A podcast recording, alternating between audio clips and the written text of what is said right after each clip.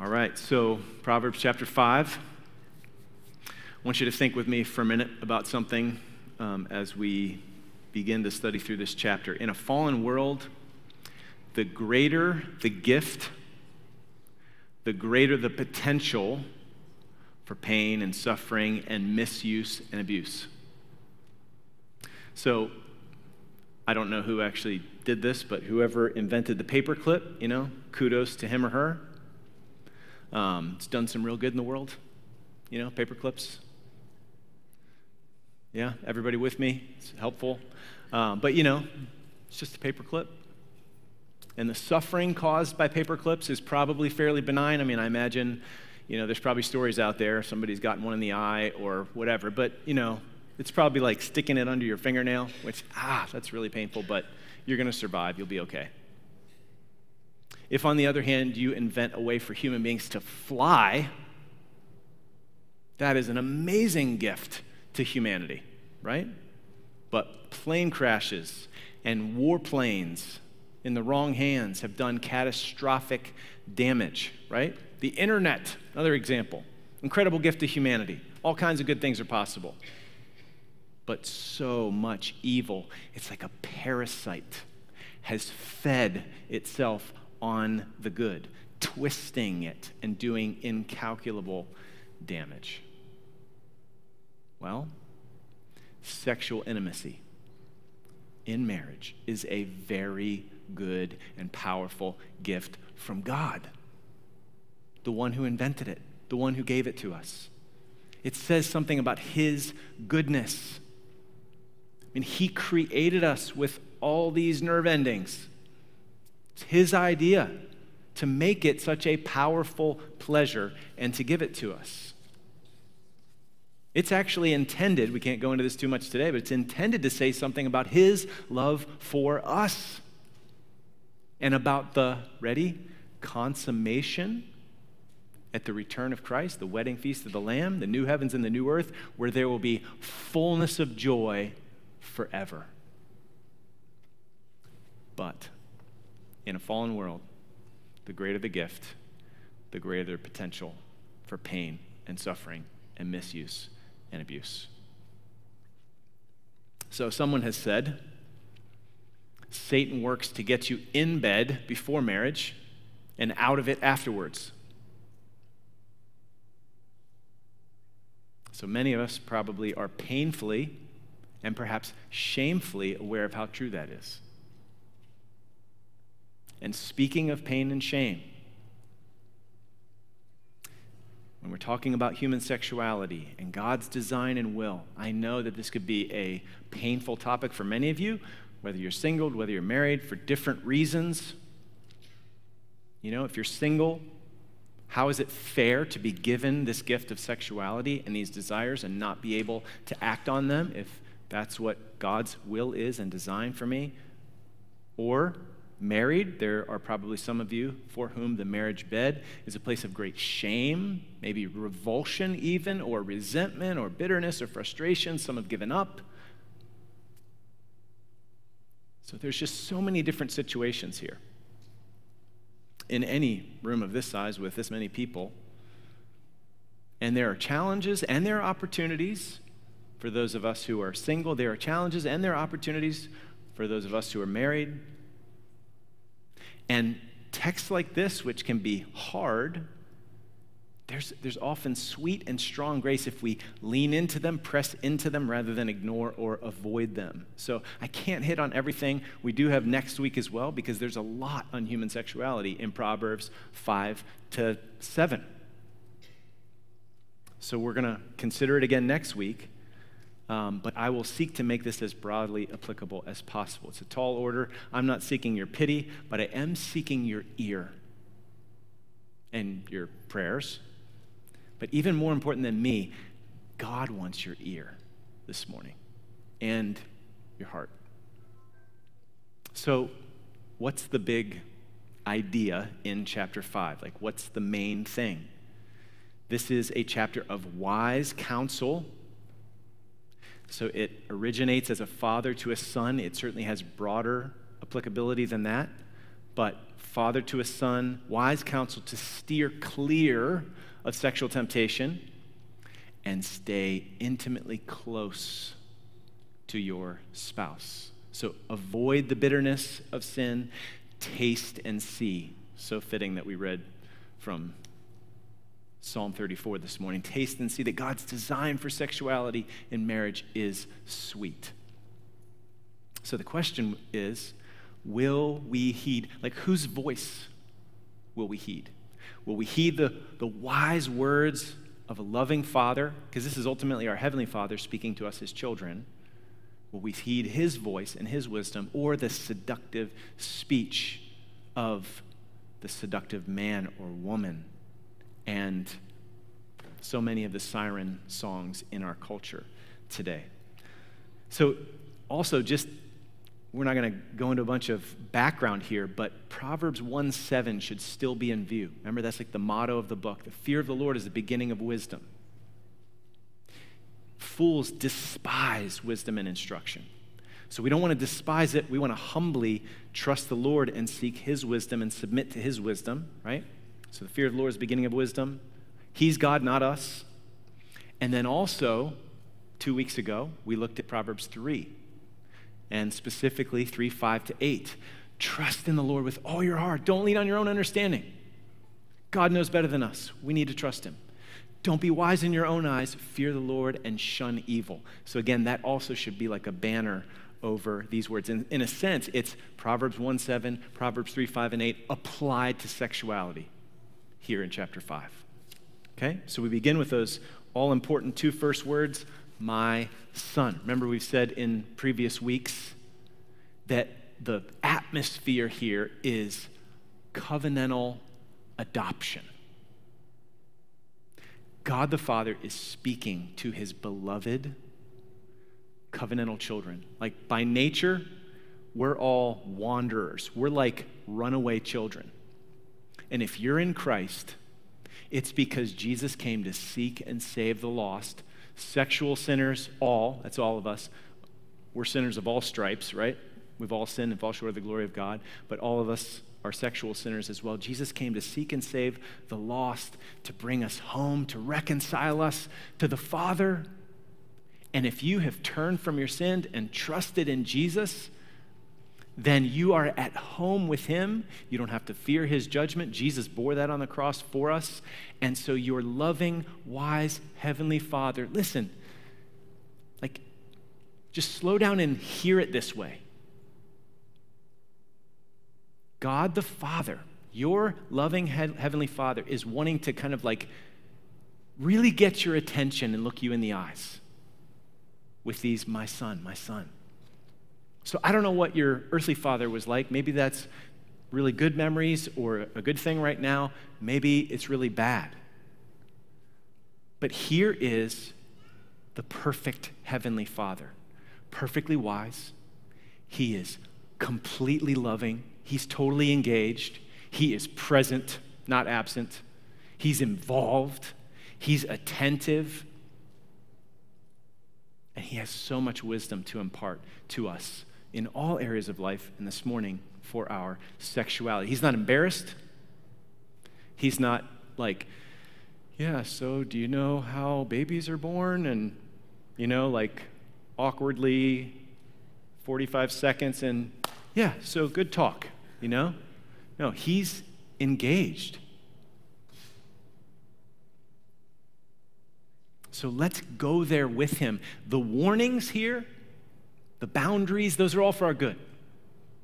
We need to trust Him, trust in Him with all of our heart, not lean on our own understanding, not be conformed to this world, but transformed by the renewing of our minds as we listen to His words, His wisdom, and welcome them deep down into our souls. So let's go there with Him. He's putting His arm around us, helping us navigate the pitfalls and apply His wisdom to our sexuality. All right? So, first point sexual sin is not what it seems, verses 1 to 6. My son, be attentive to my wisdom, incline your ear to my understanding, that you may keep discretion and your lips may guard knowledge. So, discretion and knowledge can be lost, can be taken away if you don't guard and keep them. So, who are you going to listen to? Are you going to listen to me and keep my words in here? Or are you going to listen to the seductive speech of the forbidden woman? Look at verse 3. For the lips of a forbidden woman drip honey, and her speech is smoother than oil. But in the end, she is bitter as wormwood, sharp as a two edged sword. In the end, again, her feet go down to death. Her steps, like she's not taking you into utopia and ecstasy, she's actually taking you to the slaughter. She does not ponder the path of life. Her ways wander and she doesn't know it. So listen, sexual temptation is all about false promises. Honey that's actually poisonous. Oily smooth that bites like a blade. So we're all going to be tempted. It's going to look and sound and taste initially so good, but it's deadly. Like John Owen said, be killing sin or sin will be killing you. Or there's an old saying that goes, honey is sweet, but the bee stings. So sexual temptation can seem sweet and smooth. Those images or that video or that steamy novel or that TV show or that movie that shows you things you should not see, it's like a sugar hit to the soul. You know what I'm saying? It can make you feel alive. You know, life can kind of like beat you down, you're feeling dead, and then zzz, like that's a live wire. Sensuality is such a powerful tool. Like, if nobody's ever desired you sexually, or if no one desires you now, whether you're single or married, sensual images, porn can give the illusion of being wanted. Oh, she wants me. No, she doesn't. She doesn't even know who you are. But it strokes your pride. Oh, she wants me. It gives you an illusion of being in control. I can obtain this pleasure. But it ends up leaving you weak and empty. Sensuality can be a powerful tool. It can give you the illusion of, of control and power. If you can turn heads, get attention, have men or women eating out of your hand. But then, actually, what you're doing is you are contributing to the dehumanizing dynamics of objectification. Okay, so sin, like sexual temptation, is all about false promises. Sin is deceitful. In the end, both the men and the women who are ruled and enslaved by sexual sin become weak and vulnerable. So, again, that connection between verses 1 and 3. Sin, like sexual sin, is going to make promises, but God's wisdom also makes promises. Who are you going to listen to? Who are we going to listen to? We need to be attentive to wisdom. It will keep us sane and tethered and grounded and keep us from being drawn away and veering off into the ditch and over the cliff. So, Derek Kidner writes this Nothing can be judged by its first stages, right? Honey, it's bitter. Smooth oil, um, blades, Nothing can be judged by its first stages. Here, the end utterly reverses the promise. The delicious ends as the disgusting, the soothing as the murderous. Or, as a guy named Matthew Smethurst put it, sin always looks better through the windshield than the rearview mirror. That's pretty helpful. So, whose voice are we going to listen to? What promises are we going to believe? We can't judge this one on how it appears in the beginning, in the initial stages. You've got to look at the whole. You need the wide angle lens view. So, for instance, just one like practical example of God's wisdom playing out in real life. It's well documented that porn uses uh, porn use changes your brain, and it can make it more and more difficult to obtain the same level of pleasure from it, which is why typically it sucks you in farther and farther to darker and darker forms. And it also makes it harder and harder to quit. What a satanic dynamic there, right? And porn use is a huge contributor to ED in men. Like, do you see what seems to make you powerful actually weakens you? Impotence.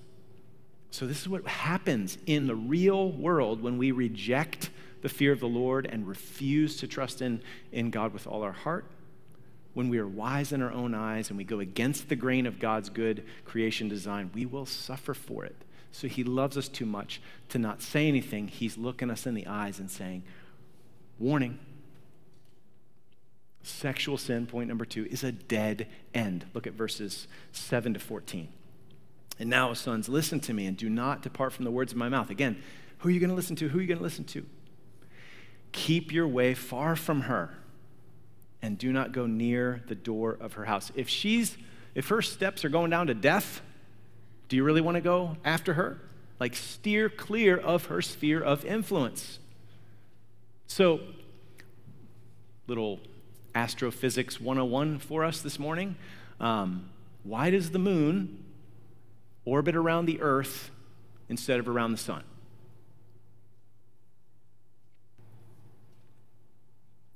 All right, I'll just leave it as rhetorical. Nobody's feeling bold this morning. So, in science, the term is sphere of influence. It refers to the area where the Earth dominates the orbit of the moon. So, even though the sun is like 330,000 times as massive as the Earth, the moon doesn't orbit around the sun because it's too far from the sun. It's in the sphere of influence of the earth. Or to put it in sciency terms, okay, this is from, it's actually from um, somebody in our church who understands these things way better than I do.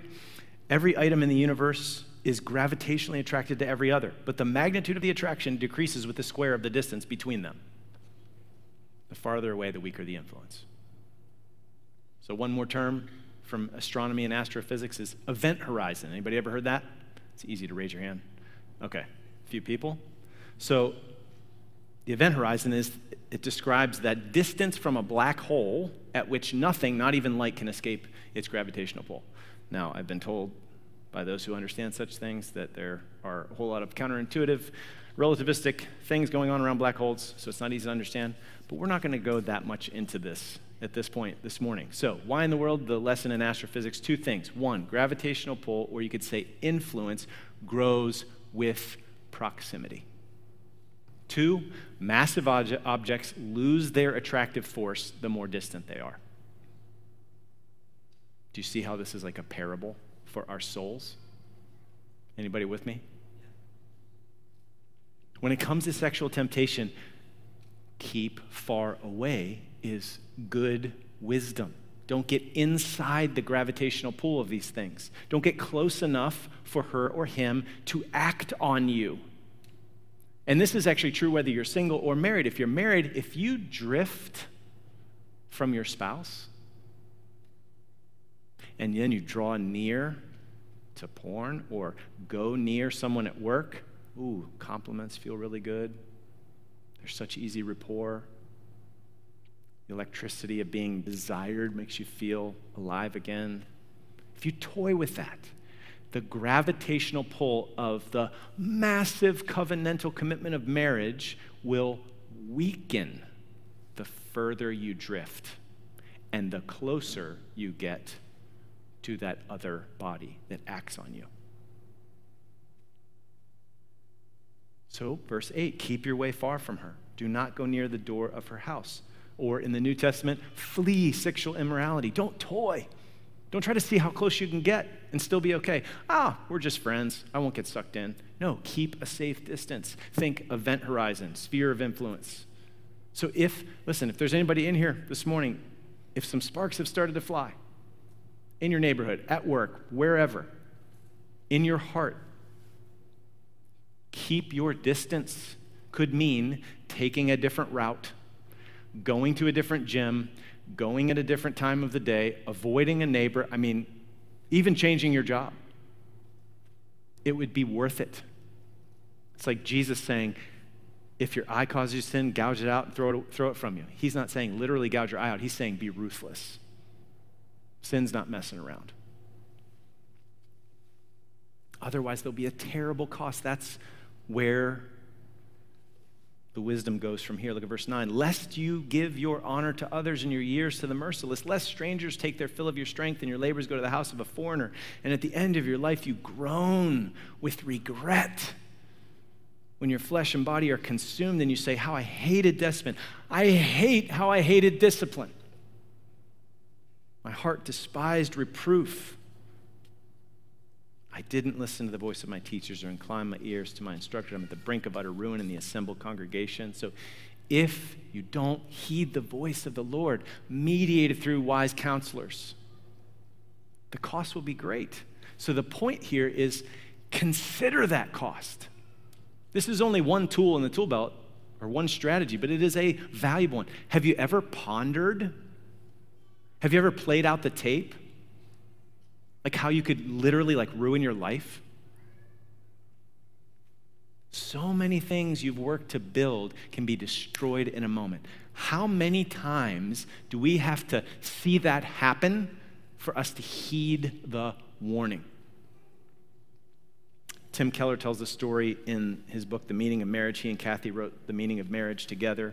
And he tells a story from an article that he read. Um, it goes like this this whole dynamic is illustrated by a painful account written by journalist Wendy Plump of how her marriage disintegrated after she had an affair. During an affair, she says, the great sex is a given. When you have an affair, you already know what you will have. You already know you will have passionate sex. The urgency, newness, and illicit nature of the affair practically guarantee that.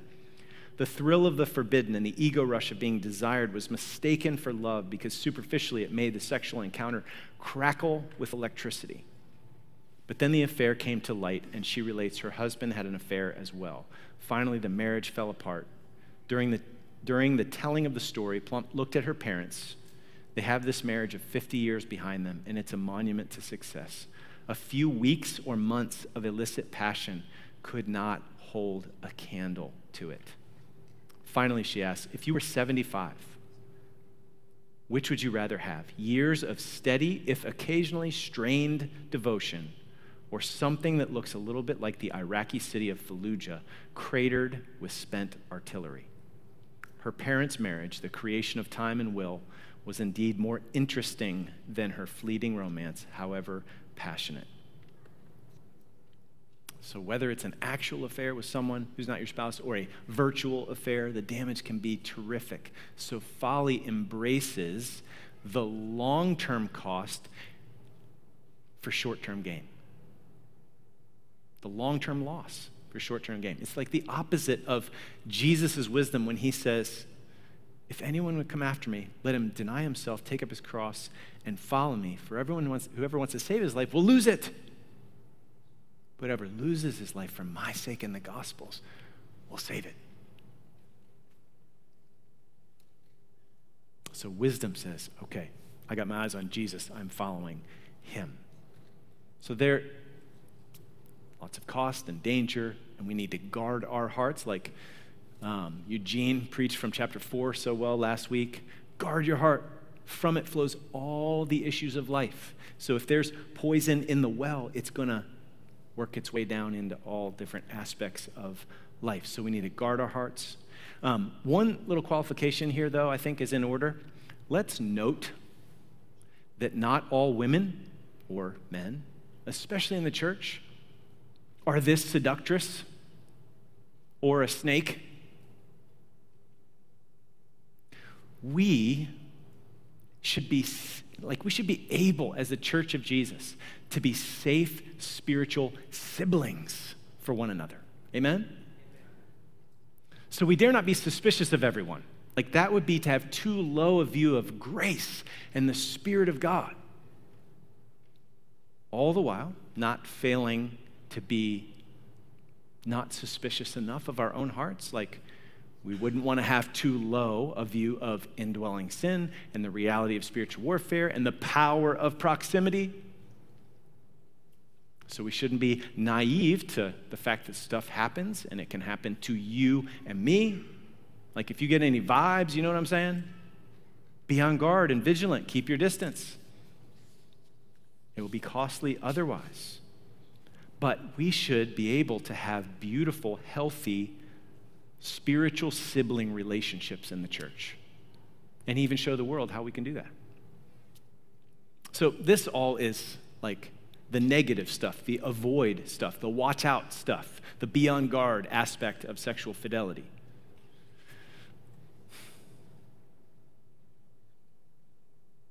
But sex and sexuality, in its proper context, is a gift from God to be enjoyed in the covenantal context of marriage. It doesn't have to have like dirty connotations. Okay, so third point blessed marriage bed, verses 15 to 20.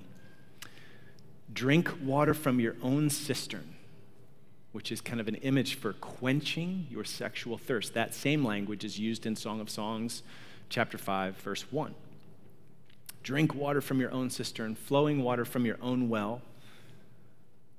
This ownership idea could be off putting, like, can treat me like a piece of property. No. It's not, this is not a selfishness card to be played.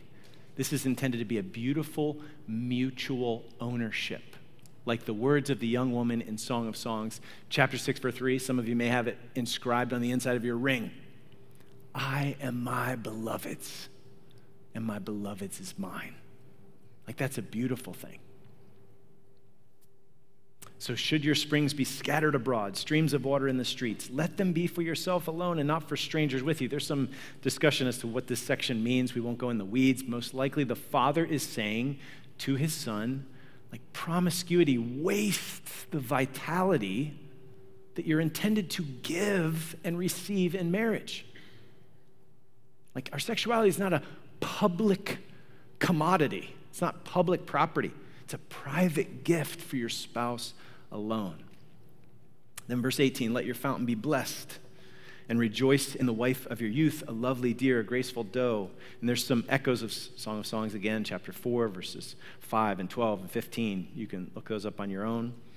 Um, let her breast fill you at all times with delight, be intoxicated always in her love. Why should you be intoxicated, my son, with a forbidden woman and embrace the bosom of an adulteress. So we can hear, like in the church, I think this is a real danger. Like we can hear all the, the no, no, no, which the no's are God's wisdom. There's guardrails, there's boundaries, but it can be so negative at times.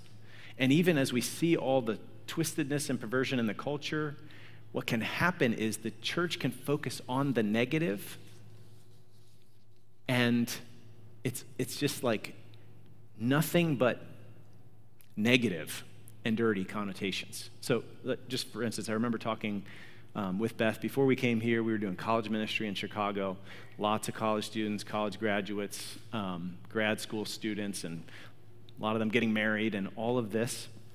And there was a girl who was in our college group, and she was engaged, and you know, Beth and I together were talking with her. She had actually lived in our basement for like a year, and listen, this is a very good gift from God. God gives it to a husband and a wife, and they should feel free to drink deeply of it without inhibitions.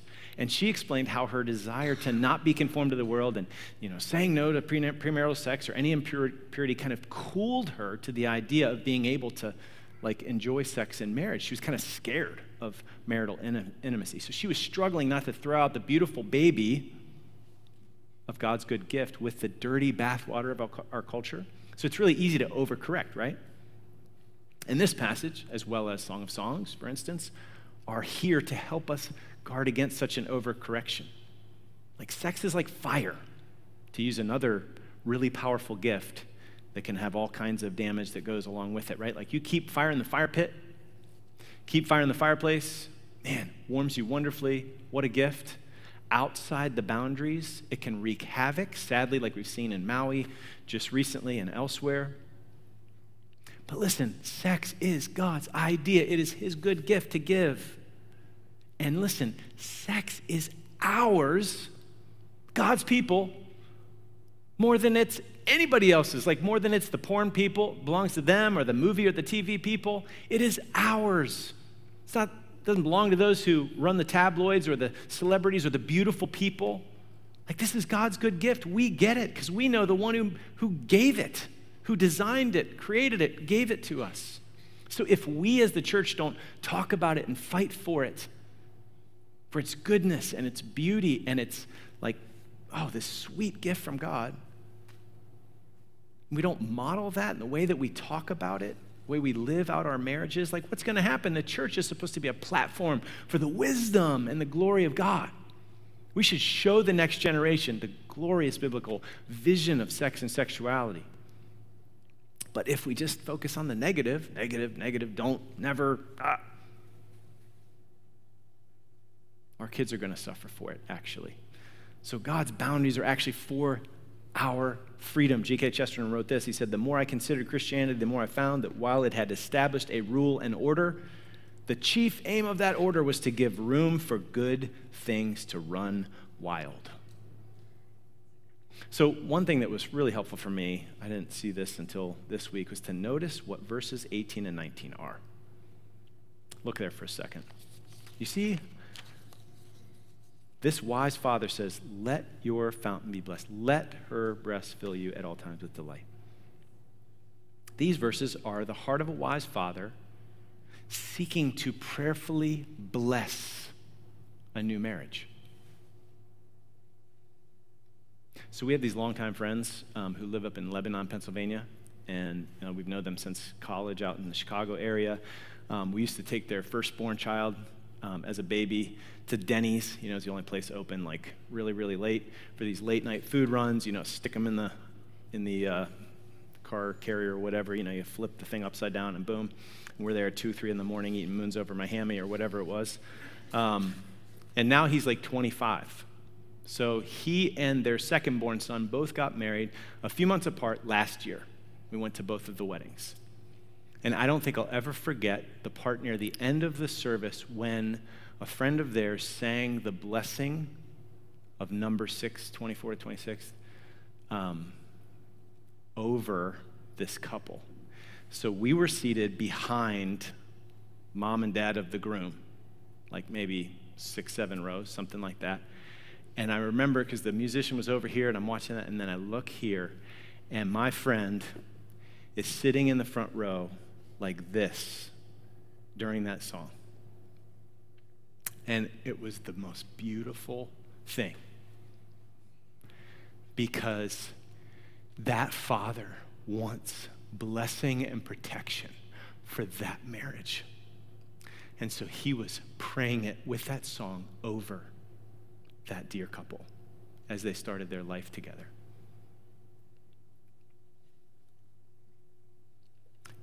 That's what this Father is doing. That's what the Heavenly Father is doing here. The whole church should pray for this, for the marriages that are in this room, for the future marriages that are in this room. Like, may this be. Let it be, Lord. I know I have prayed along these lines like, well, first, every time I've ever married someone, praying for them that night, praying for them through their honeymoon, praying for them for the first year and the start and the trajectory. That God would bless their intimacy, that it would be sweet and strong and healthy. And it is such a joy to hear, to follow up with some of these couples, Beth and I, and to hear when it's healthy. And it can break our hearts. Or we can just kind of come alongside them when it's a struggle. And I've also prayed for years and years and years for the protection and the healthy sexual formation of our five kids. And if God gives them the gift of marriage, like you better believe, I'm going to be sitting in the front row. I don't know. Maybe I'll be doing the wedding. I don't know. But praying prayers of blessing over their intimacy. Like, this is such a powerful gift, and it can go so sideways. Like, Lord, protect them, bless them, make it sweet. So, our oldest daughter, Hannah, graduated from college in May of 22, and one of her best friends is getting married in two weeks. And we got to know this friend over the course of their time at Wheaton, and she and her fiance actually asked Beth and I, like, I don't know, eight months ago, something like that, if we would do their premarriage counseling. And we finished up that sequence of several sessions last Sunday afternoon. And the last one is the conversation about sex. And, you know, from their admission, like they hadn't heard a lot of helpful, positive things about sex and sexuality in the home. They were pretty proactive about just really talking things through and, you know, reading and wrestling and all of this. So, you know, they're really in a good place. Um, but they've also heard like stuff from, you know, people their age and, oh, the first year can be like the hardest. and they're like, what, are, what should we expect? And I'm like, listen, I, I can't guarantee you, we can't guarantee you that this is going to be awesome. That we've talked with lots of people who've struggled here. But, like, this is a beautiful, wonder. Like, what, what should I tell them? What, what should we tell them at that point? Should we be like, ah, it doesn't matter? Should we say, oh, just wait? Or should we, in a sense, say, oh, let the Lord so bless and protect your intimacy that, like, you can show the world and your kids, I mean, not, you know, it's but like the sweet gift that this is.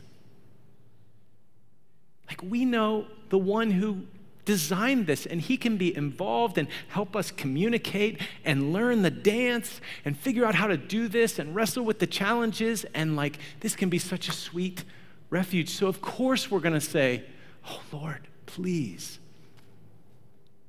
So, the home and the church are the wombs of future marriages like little spiritual incubators, greenhouses. Like, oh God, bless and protect the future marriages of our church family. The kids are in that room and in this room.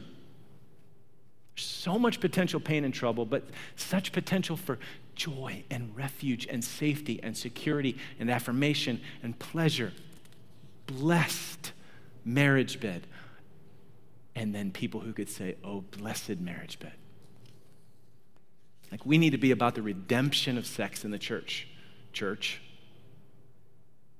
This is God's gift. Like, sex is a covenantal sign. It's like the Lord's table, in a sense, for marriage. It's a commitment mechanism, it's covenantal glue. One writer, Jack Dominian, writes this Finally, in this personal exchange, intercourse is saying that the spouses want each other every act of sexual intercourse is a renewal of the marriage vows. It is saying that despite the passage of time, the couple need and want another, one another. Couples are aware of these feelings, and language is another expressing, and language is another of expressing these meanings, sexual intercourse is the visible and physical way of declaring these nuances and feelings. So, listen, God is interested in the redemption of sex. Sexual satisfaction in marriage should be pursued and protected and cultivated. Like, rarely is this going to be easy. Body image issues, unequal libidos, insensitivity, selfishness, frustration, past hurts, past baggage, abuse, etc., etc., etc. But we should proactively seek the redemption of sex. And it only comes to the power of the gospel the grace of God in Christ. Grace of Jesus, the lordship of Jesus needs to extend over the bedroom. Like joy to the world can be sung year round. I'm dead serious. Listen to this. No, let, no more let sins and sorrows grow, nor thorns infest the ground. He comes to make his blessings flow as far as the curse is found.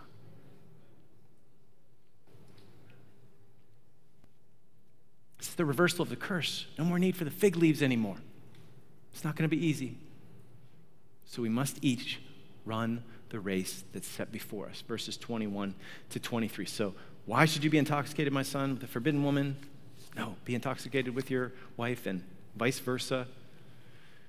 For a man's ways are before the eyes of the Lord, and he ponders all his paths.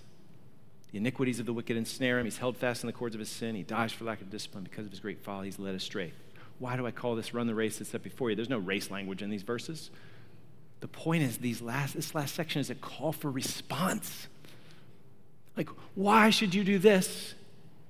Whether in the flesh, like be intoxicated with the forbidden woman, whether in the flesh or virtually. God sees everything. He ponders all your, your, your paths.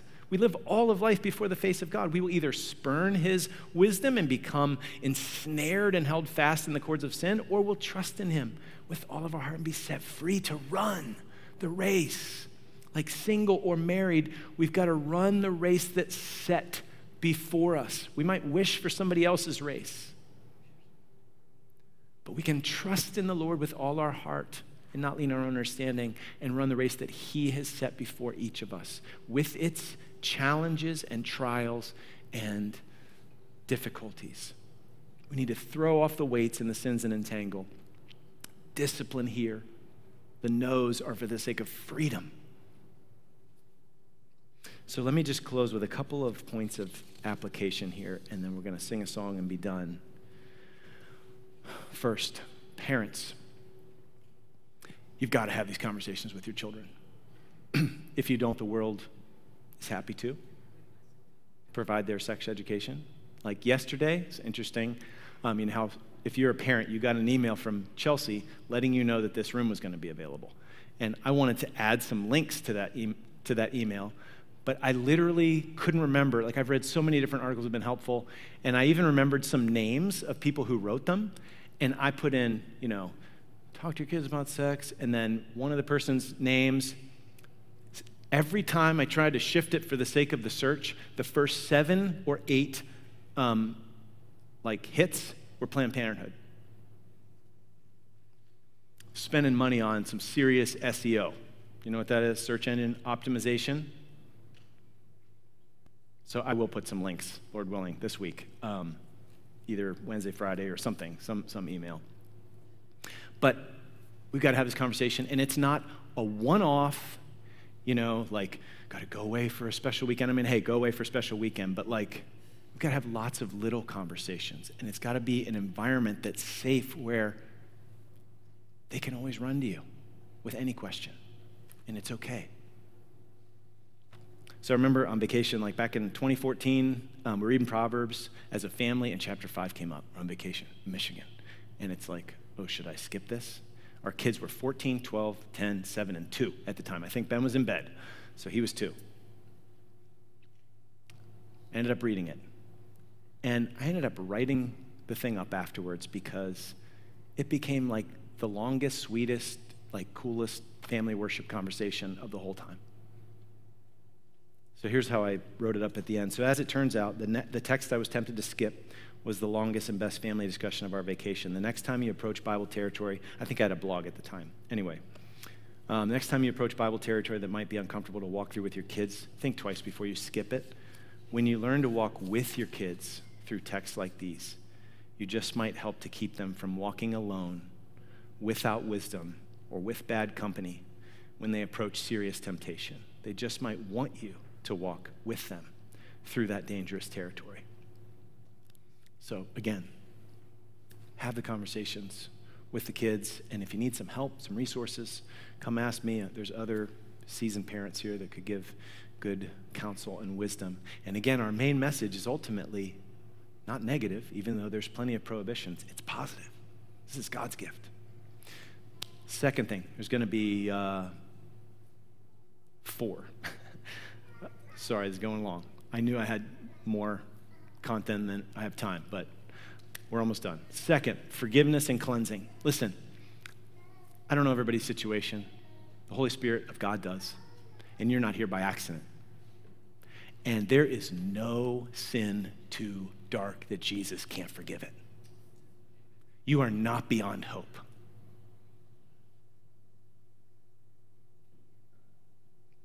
In 1 Corinthians 6, Paul lists a bunch of big sins. And then he says in verse 11, and such were some of you. But you were washed. You can be washed by the grace of Jesus this morning.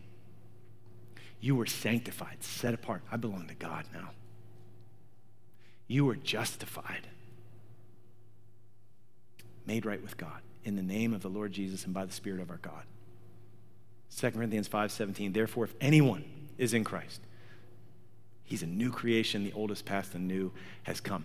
How did the father respond to the younger son when he had gone and squandered everything he had in riotous living with prostitutes? He was looking for him and he ran and covered him All that shame covered by the robe of the Father. That sounds like the gospel, the righteousness of Jesus covering us in our sin and shame. That's the heart of the one to whom you come. Third, so are any of you hiding in the darkness? I'm not the Holy Spirit, but thankfully He's present. The Spirit of God is calling you out of darkness into the light.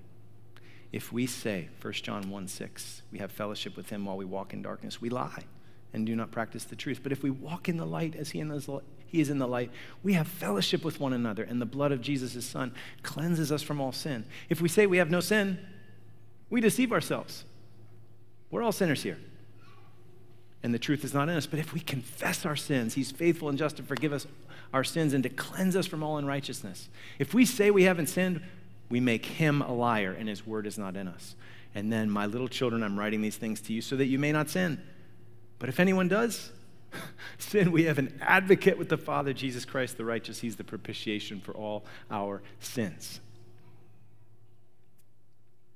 And then, lastly, this third one leads right into the fourth one we all need to be able to talk about this, to be honest with ourselves, honest with some trusted brothers or sisters, and with God. Like gospel culture, we've talked about it many times. We want this church to be a place that is safe for sinners. It's the only kind of people that are on the planet. We can be real with our stuff, but a place that's not safe for sin, because sin kills us. And we want to be killing sin so that sin is not killing us. So this is going to be an ongoing threat and challenge, right?